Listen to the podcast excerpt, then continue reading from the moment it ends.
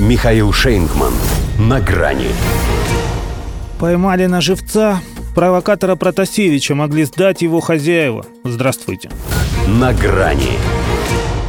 Напомнить о своем существовании громким международным скандалом. Вызвать огонь на себя на саммите ЕС, который как раз наоборот собирался сконцентрироваться на России.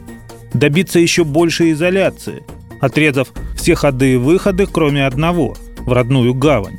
Ну и вишенкой на торте арестовать уже отработанного провокатора. Плюсов, конечно, много.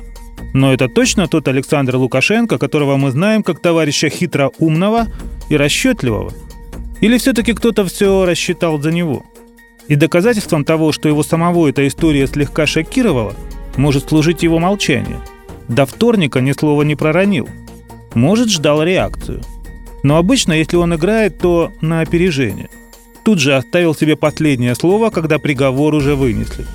И поздно рассуждать на тему изощренной мести ему за то, что сначала не свергли, а потом не убили. Ведь сообщения о минировании могли отправить и по заданию все той же страны X, ну или Y, что говорит с ней на одном языке. Там тоже знают, что дальше – дело техники и должностных инструкций – Диспетчер, как и положено, тут же связывается с командиром экипажа, и тот сам выбирает для вынужденной посадки Минск. Хотя были варианты. И сам Протасевич умолял не отправлять его на верную смерть. Но извини, друг, на твой счет отдельных распоряжений не поступало. Доктор сказал в морг, значит в морг. Возможно же, что блогера использовали в темную. По сценарию, отработанному на одном берлинском пациенте. Вот только этого, похоже, с концами. А белорусские спецслужбы, коль такая удача с неба свалилась, хорошо выполнили свою работу, но исключительно на земле. Иначе говоря, весьма похоже на то, что батьку с его КГБ поймали на живца, чтобы подать прямо к саммиту ЕС, когда все в сборе и готовность номер один. И к репрессиям тоже. Да, они хотели с Россией разобраться, но все равно же ничего не придумали.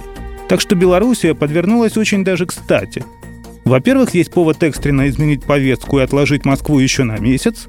Во-вторых, попытаться их с Минском связать в одно производство. Союзное же государство. Вот пусть и отвечают вместе.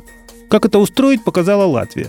Злоупотребляя положением хозяйки чемпионата мира по хоккею, заменила не только государственный флаг Белоруссии на прапор белорусских предателей времен Великой Отечественной войны, но заодно и триколор России на знамя ОКР – Хотя это они могли сделать раньше и без пафоса, коль ВАДА так и прописала. Выходит, ждали подходящего момента. Будто знали, что он наступит. На саммите, впрочем, ограничились Белоруссией.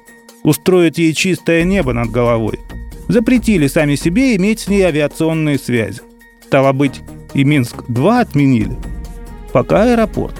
Но так они и до соглашений по Донбассу договорятся – не просто же так глава Евросовета Шарль Мишель, комментируя реакцию ЕС, заявил, что они не позволят играть жизнями людей в русскую, а не белорусскую рулетку. Хотя на самом деле виражи самолета Ryanair больше все-таки походили на американские горки. До свидания. На грани с Михаилом Шейнгманом.